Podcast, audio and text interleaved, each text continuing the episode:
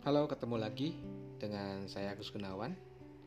Hari ini saya mau bicara tentang topiknya tentang guru dengan judul meneruskan pelayanan sang guru.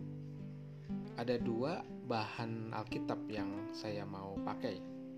Yang pertama Lukas 6 ayat 40. Seorang murid tidak lebih daripada gurunya, tetapi barang siapa telah tamat pelajarannya akan sama dengan gurunya. Satu lagi Yohanes 13 ayat 13 sampai 14. Kamu menyebut aku guru dan Tuhan, dan katamu itu tepat, sebab memang akulah guru dan Tuhan.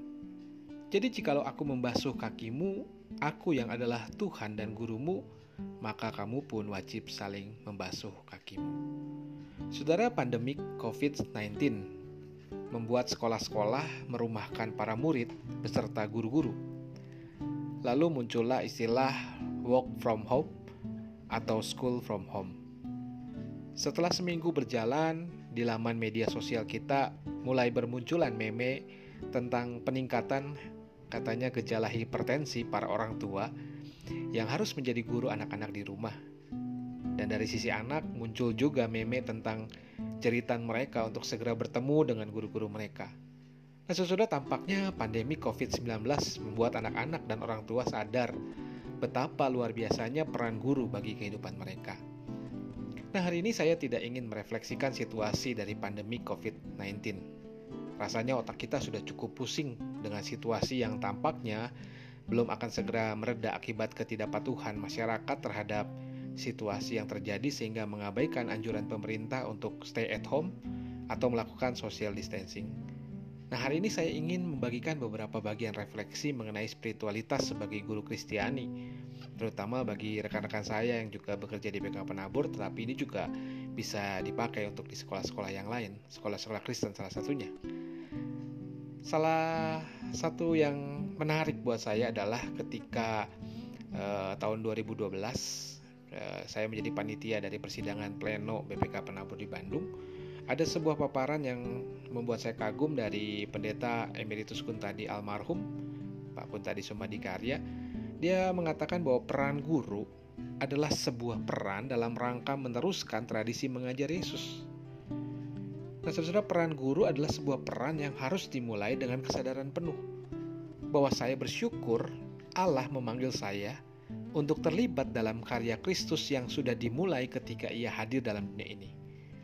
Maka dari itu, kalau Anda menjadi guru, maka Anda perlu menjawab seorang tokoh yang bernama John Milton Gregory yang pernah berujar, sebelum kita memulai pelayanan kita sebagai guru, kita mesti dapat menjawab pertanyaan tentang mengapa kita mau jadi guru. Sebab menurutnya kalau kita tidak bisa punya jawaban atau pemahaman yang memadai tentang panggilan kita sebagai guru ini, maka ini akan tercermin pada cara mengajarnya juga yang tidak memadai. Jadi tidak ada passion, tidak ada panggilannya. Nah, sampai di sini tampaknya saudara mesti mampu dulu kalau saudara berprofesi sebagai guru menjawab pertanyaan ini. Nah, mengapa demikian? Nah, sudah ada satu buku e, buku saku judulnya Roh Sang Guru yang ditulis oleh Amintara Sufianta yang mengatakan bahwa guru Kristiani, terutama dengan label Kristiani ini berbeda sebenarnya dengan guru biasanya. Menurutnya guru Kristiani bukan sebuah identitas yang bisa digeneralisasi begitu saja. Tantangan guru Kristiani menjadi lebih berat karena meskipun memiliki tugas dan amanat mencerdaskan siswa secara jiwa dan raga seperti guru lain pada umumnya, guru Kristiani juga memiliki tantangan yang lebih mendalam berhadapan dengan keyakinan akan tugas panggilannya. Menurutnya guru Kristiani tertantang bukan sekedar menjadi guru pada umumnya, melainkan menjadi guru yang mampu meneladan sang guru sendiri, yaitu Yesus Kristus yang oleh para murid disebut guru dan Tuhan. Seperti yang tadi kita baca dalam Yohanes 13 ayat 13. Nah, apa yang membedakannya, Saudara? Parker J. Palmer dalam sebuah bukunya juga memberikan gambaran yang membedakan.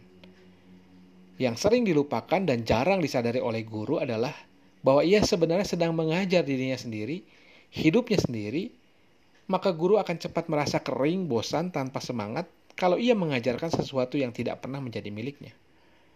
Palmer menekankan tentang sebuah passion, sebuah apa namanya keterpanggilan yang harus dimiliki guru terutama dalam menampilkan citra Kristus yang dihidupinya, yang disadarinya bahwa profesi yang diambilnya ini adalah sebuah panggilan, bukan sekedar sebuah pekerjaan.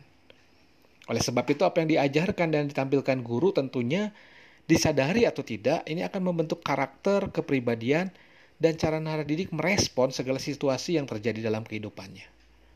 Maka bagian Lukas tadi 6 ayat 40 menegaskan tentang siapa guru dan siapa murid. Apa yang diteladankan guru itu juga akan dilakukan para murid. Jika kita meneladani yang baik, maka siswa kita juga akan diinspirasi untuk melakukan hal yang baik juga. Jika kita menjadi guru yang tidak inspiratif, maka tidak ada satupun yang bisa membawa anak-anak menjadi lebih baik. Kehadiran seorang guru dengan tampilannya yang inspiratif tentunya sangat dirindukan sebenarnya saat ini oleh naradidik di tengah situasi tidak adanya role model yang ideal saat ini. Kalau Bapak Ibu mau tahu, anak-anak diam-diam mengidolakan bapak dan ibu gurunya. Mereka akan marah kalau gurunya tidak memberikan perhatian kepada mereka. Mereka akan senang, gembira, dan termotivasi kalau gurunya dengan sungguh-sungguh memperhatikannya.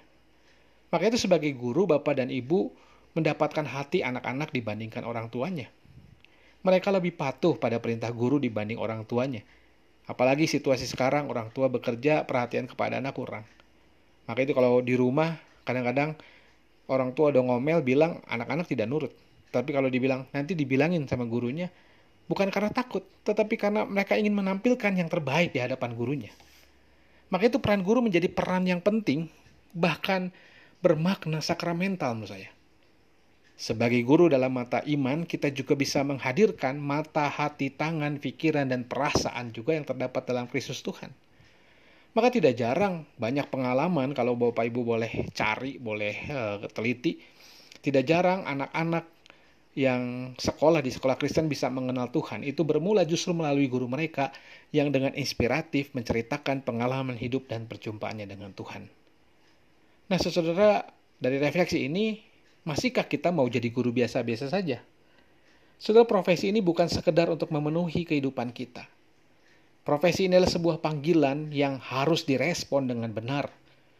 Sebab suatu hari kita akan mempertanggungjawabkan apa yang sudah kita lakukan ini di hadapan sang guru yang memanggil dan memberikan kepercayaan ini kepada kita. Siapkah kita? Harusnya siap.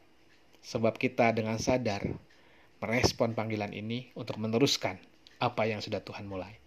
Maka itu kalau saudara merespon dengan baik, gak peduli saudara siapa pun, saudara tidak punya kemampuan apa pun, tetapi kalau Tuhan sudah panggil dan saudara menyerahkan apa panggilan ini kepada Tuhan, melakukan profesi ini karena panggilan dari Tuhan, maka Tuhan akan memperlengkapi saudara. Saudara jangan takut. Oleh sebab itu, tetaplah jadi guru yang menginspirasi, inspirasi kepada anak-anak didik kita, supaya mereka bukan hanya mendapatkan ilmu, tetapi juga mengenal sang sumber kehidupan melalui saudara. Tuhan memberkati kita dan memampukan kita sebagai guru. Amin.